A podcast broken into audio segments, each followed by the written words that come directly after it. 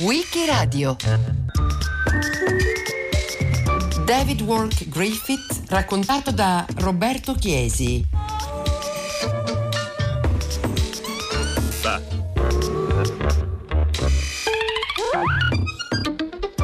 Il 23 luglio del 1948 muore di emorragia cerebrale al Temple Hospital di Hollywood David Wark Griffith, all'anagrafe David Lewelyn Wark Griffith.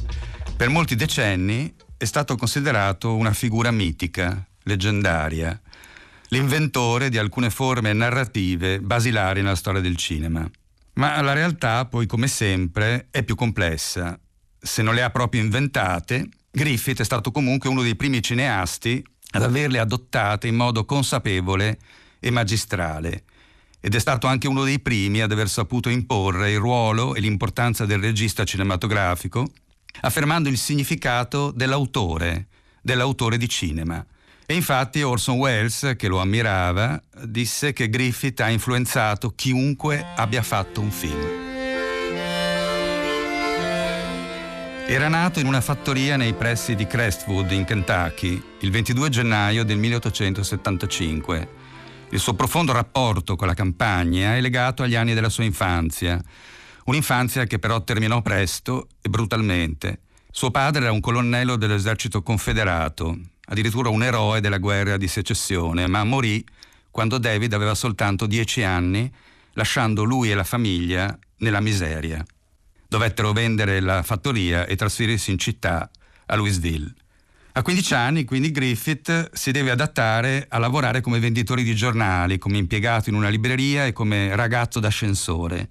Ma fa anche le prime esperienze di teatro amatoriale a scuola. E quindi nel 1896, a 21 anni, partecipa come comparsa a 2 spettacoli di Sarah Bernard, divora libri, cioè un appassionato lettore. Nei primi anni del Novecento recitò come attore di teatro e partecipò a diversi spettacoli, sempre in parti secondarie, comunque a San Francisco, New York, Los Angeles e Louisville. I wonder if there isn't a sweet running through the heart and soul of every human being in the world. Ma ha ambizioni di scrittore.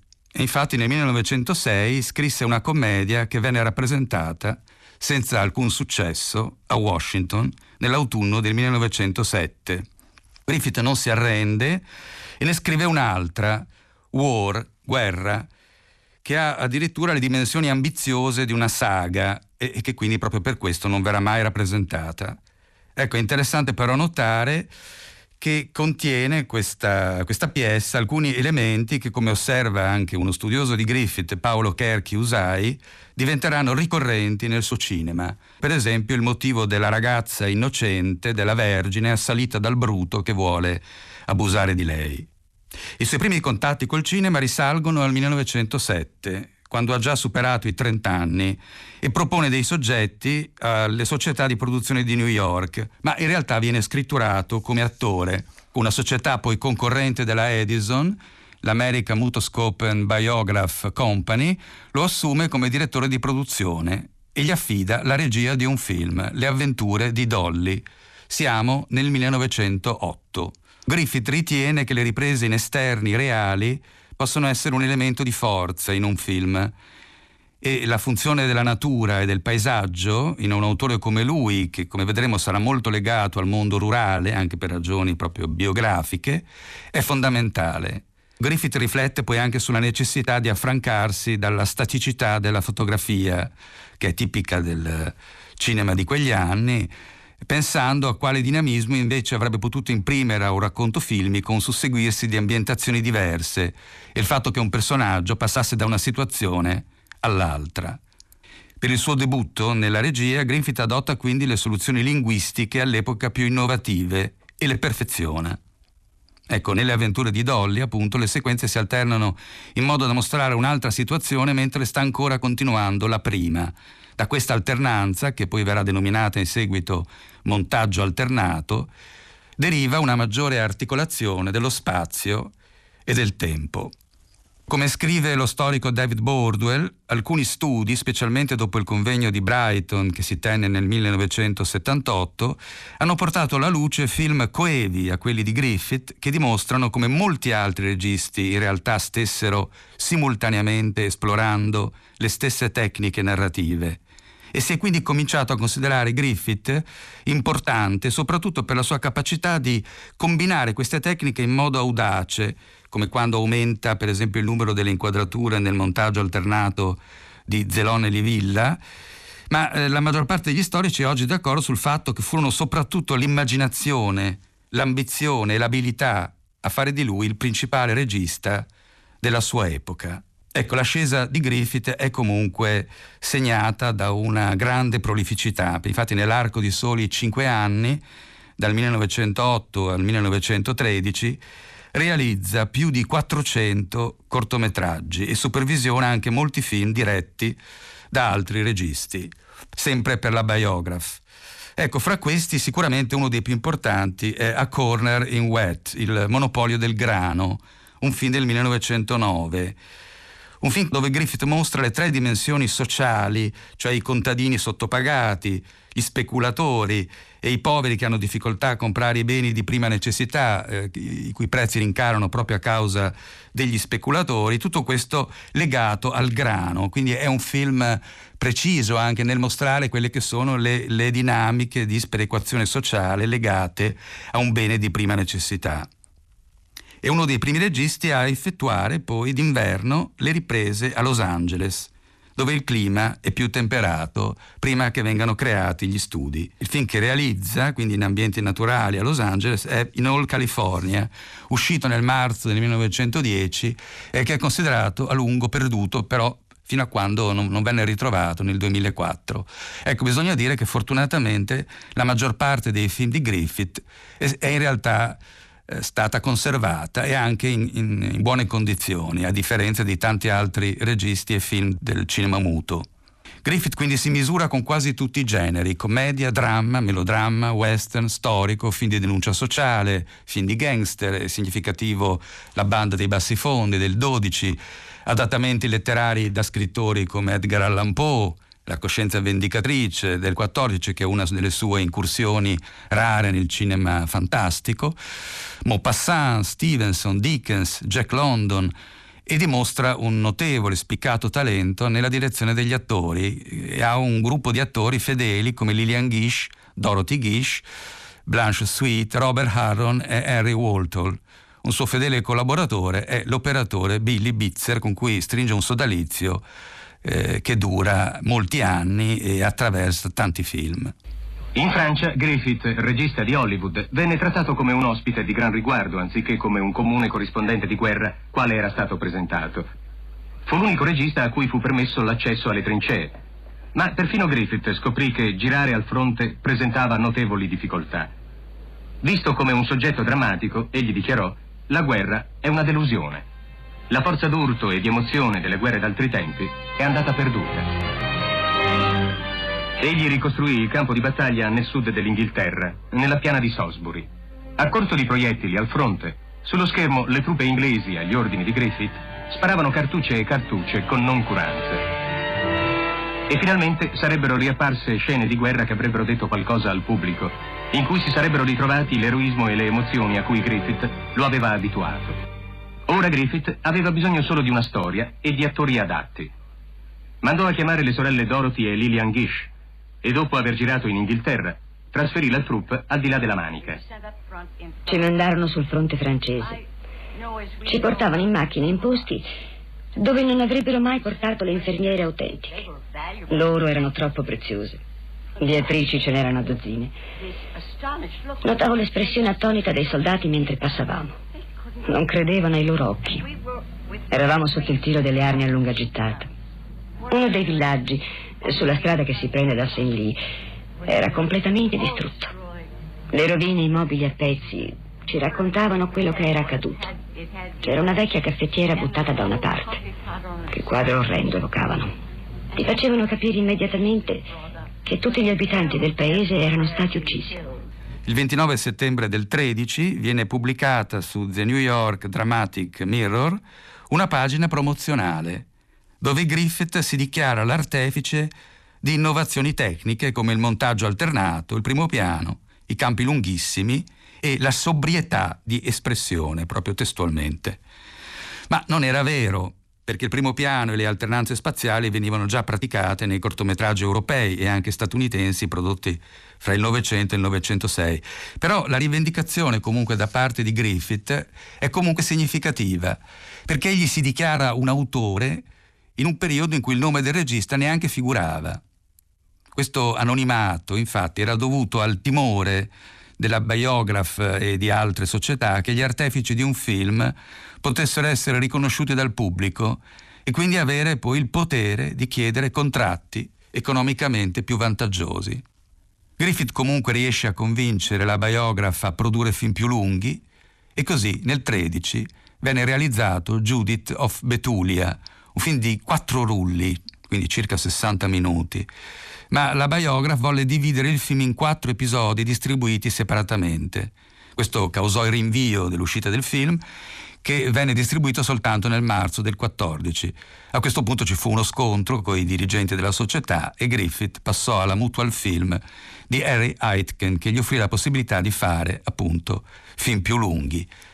E quindi può finalmente misurarsi con narrazioni più estese per film quali La battaglia dei sessi, La fuga, Casa dolce casa e appunto quello tratto da Poe, La coscienza vendicatrice. Ecco, in particolare è interessante che Casa dolce casa ha già una struttura a trittico che prefigura Intolerance.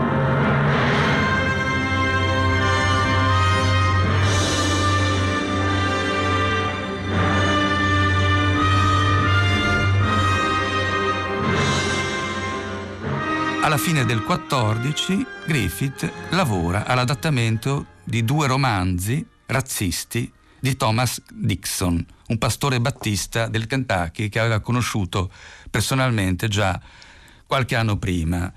Queste 2 opere di Dixon sono The Clansman and The Leopard's Spots.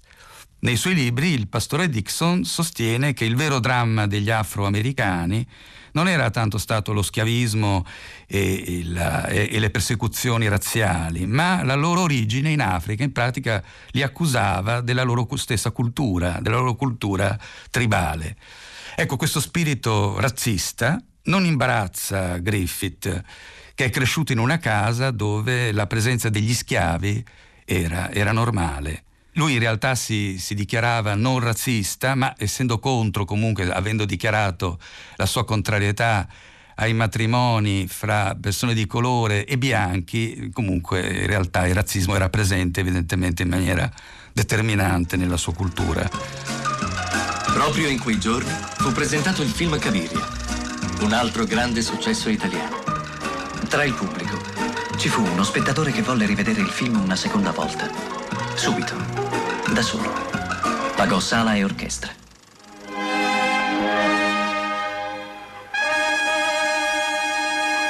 Quell'uomo, che tanto doveva influire sulla nostra vita, era il più grande regista d'America, D.W. Griffith. Spedite questo telegramma a Pastrone, regista di Cabiria, Italia. Il tuo film è più grande di tutti quelli che ho fatto io. Stanotte mi hai fatto capire che il film che sto girando mi porta su una strada sbagliata. Interrompo la lavorazione. Ha detto interrompo, Mr. Griffith. Ho sentito bene. Ma abbiamo fatto le convocazioni per lunedì. Come? Fermo tutto. 100 figuranti, 6 automobili. Aspetta un momento, stazzi. Mr. Griffith, non potremmo... Basta così! Aggiungete, non so se debba esserti riconoscente o odiarti. D.W. Griffith. Griffith era rimasto affascinato dalla grandiosità di film italiani come Quo Vadis del 12 di Enrico Guazzoni, come Cabiria di Pastrone, e quindi volle realizzare un film dalle dimensioni imponenti.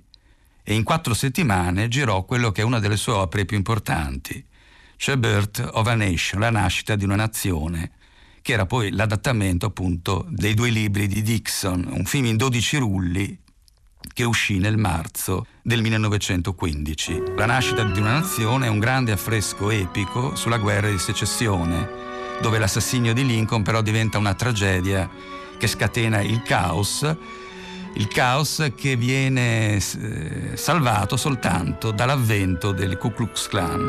Ecco, questo è l'elemento inaccettabile per noi oggi, evidentemente. Oh, I suppose it began when I was a child.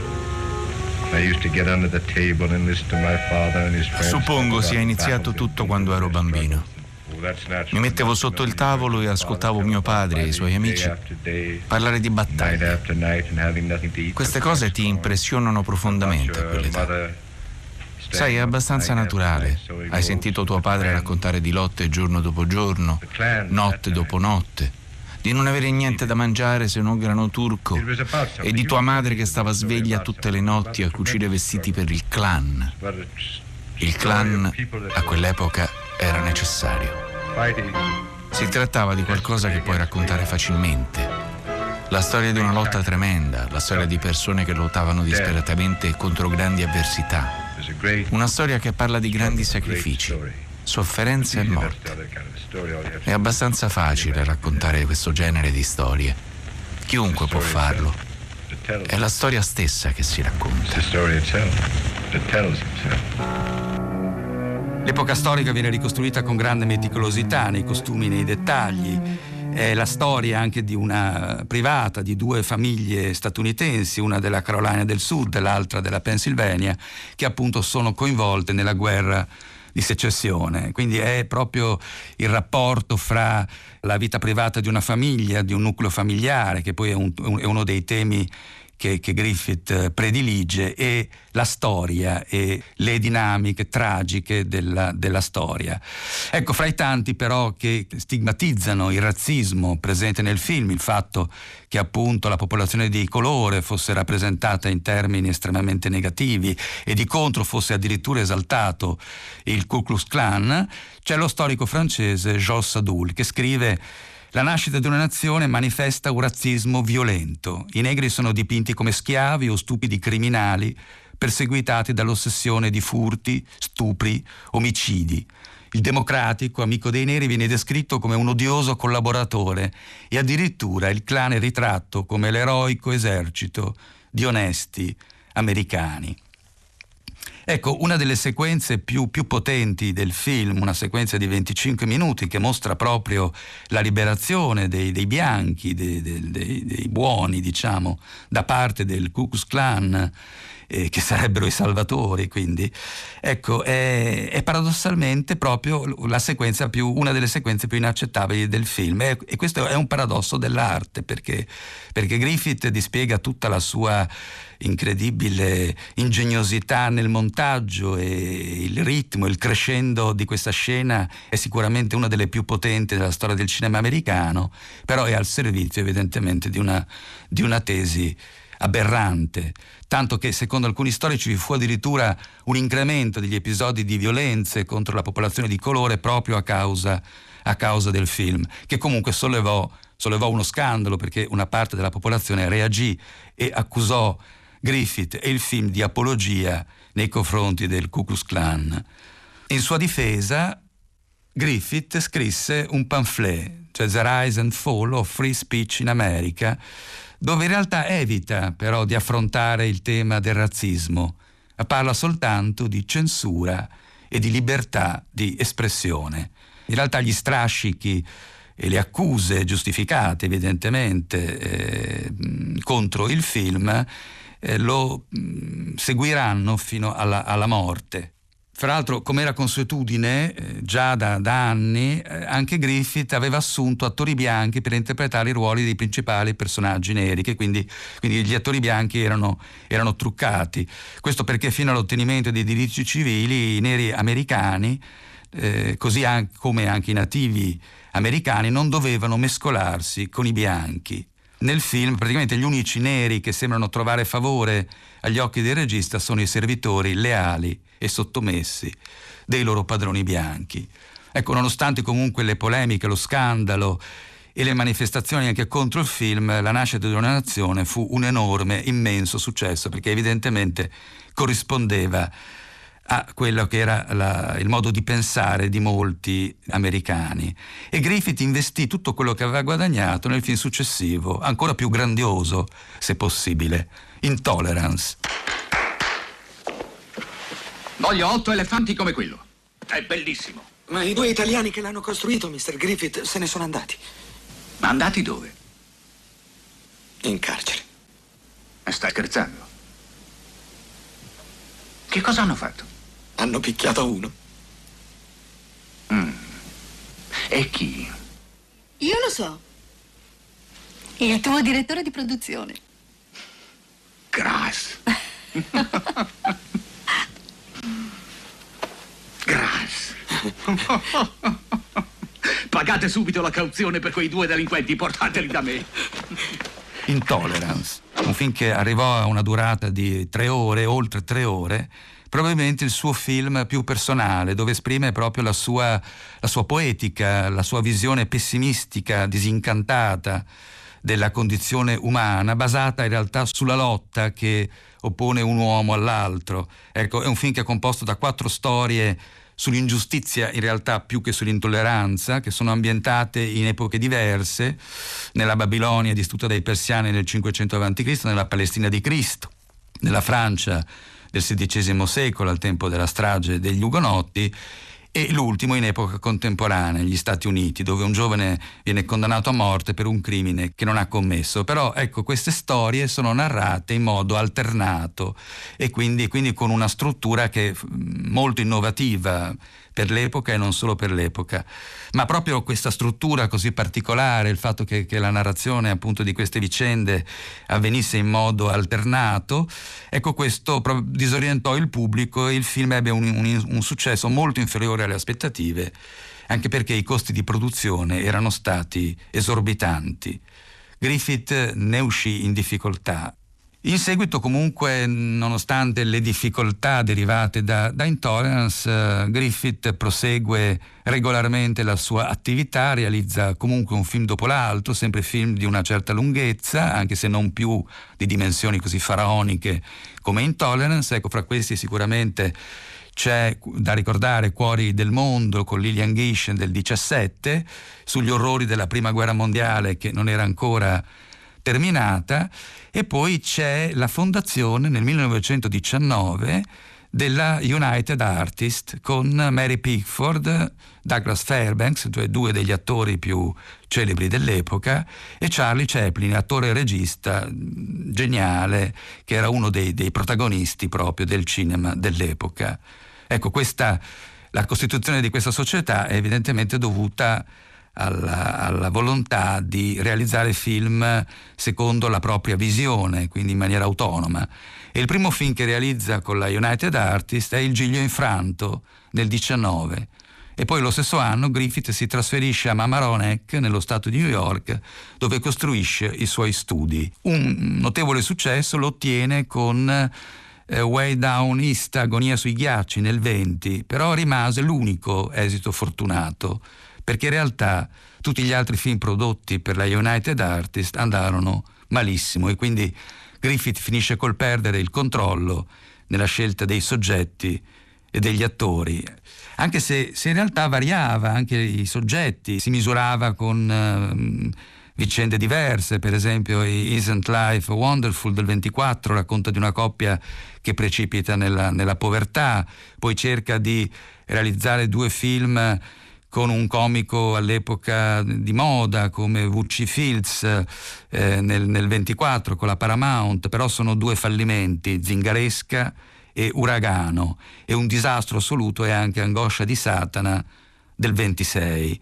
E c'è quindi il suo percorso si fa irrequieto, lascia la Paramount, torna alla United Artists, però cerca di portare in scena un adattamento di una tragedia americana, il romanzo di Dreiser, ma non riesce a realizzarlo.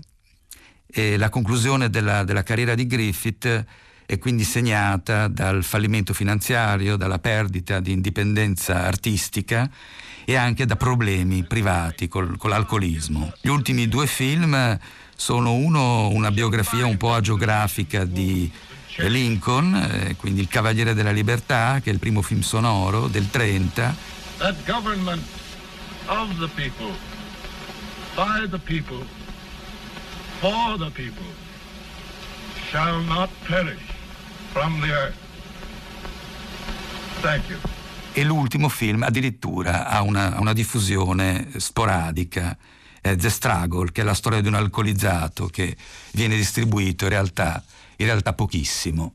Ecco, comincia quindi una sorta di esilio rispetto a Hollywood, rispetto al mondo del cinema, dove subisce anche delle umiliazioni, come quando per esempio a Hollywood nel 1939 lo chiama a Louisville per girare 1 Million Before Christ, ma poi in realtà Griffith scopre che non gli è stata affidata la regia, bensì il ruolo vago di consigliere tecnico. Ecco, la decadenza negli ultimi anni è drammatica, ormai alcolizzato, viene addirittura in un episodio arrestato dalla polizia per ubriachezza molesta, si chiude in una camera d'albergo dell'Hollywood Boulevard e da dove non esce quasi più, e muore quindi nel 48 dopo molti anni ormai di inattività. At the grave of D.W. Griffith in Crestwood, Kentucky, Mary Pickford leads beloved stars of the silent screen in homage to their greatest director. With Miss Pickford are Screen Directors Guild President Albert Rogel, Mrs. Griffith, Lillian Gish, star of Griffith's monumental film Birth of a Nation, and Richard Barthelmess. On behalf of the motion picture industry, so many of whose innovations Griffith pioneered, the stars he made great pay tribute to a great director. All'inizio degli anni 60, oltre un decennio dopo la morte di Griffith, Orson Welles così rievocò un incontro con il regista. Ho incontrato David Wark Griffith una volta sola e non è stato un incontro felice.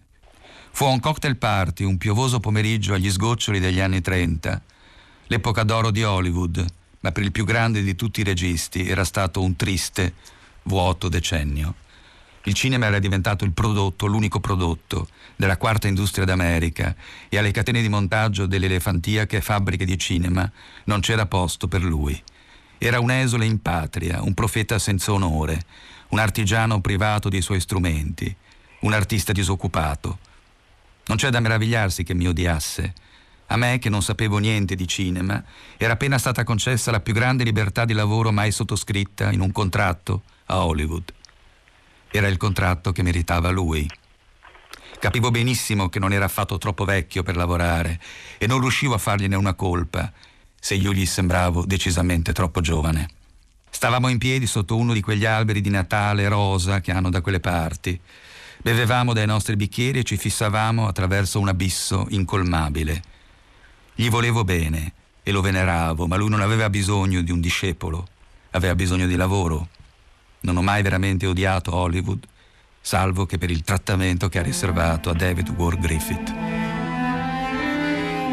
Ecco, leggendo queste parole di Welles non si può non pensare che egli in qualche modo abbia prefigurato anche la sorte che poi lo attenderà come autore, come regista, e l'emarginazione da Hollywood. Del resto Griffith, nella sua rivendicazione della propria identità di autore, ne ha finito poi per pagare le conseguenze, proprio perché è stato il suo ruolo di autore, il suo orgoglio e la sua volontà di essere considerato un autore cinematografico la ragione poi anche della progressiva emarginazione da parte dell'industria cinematografica.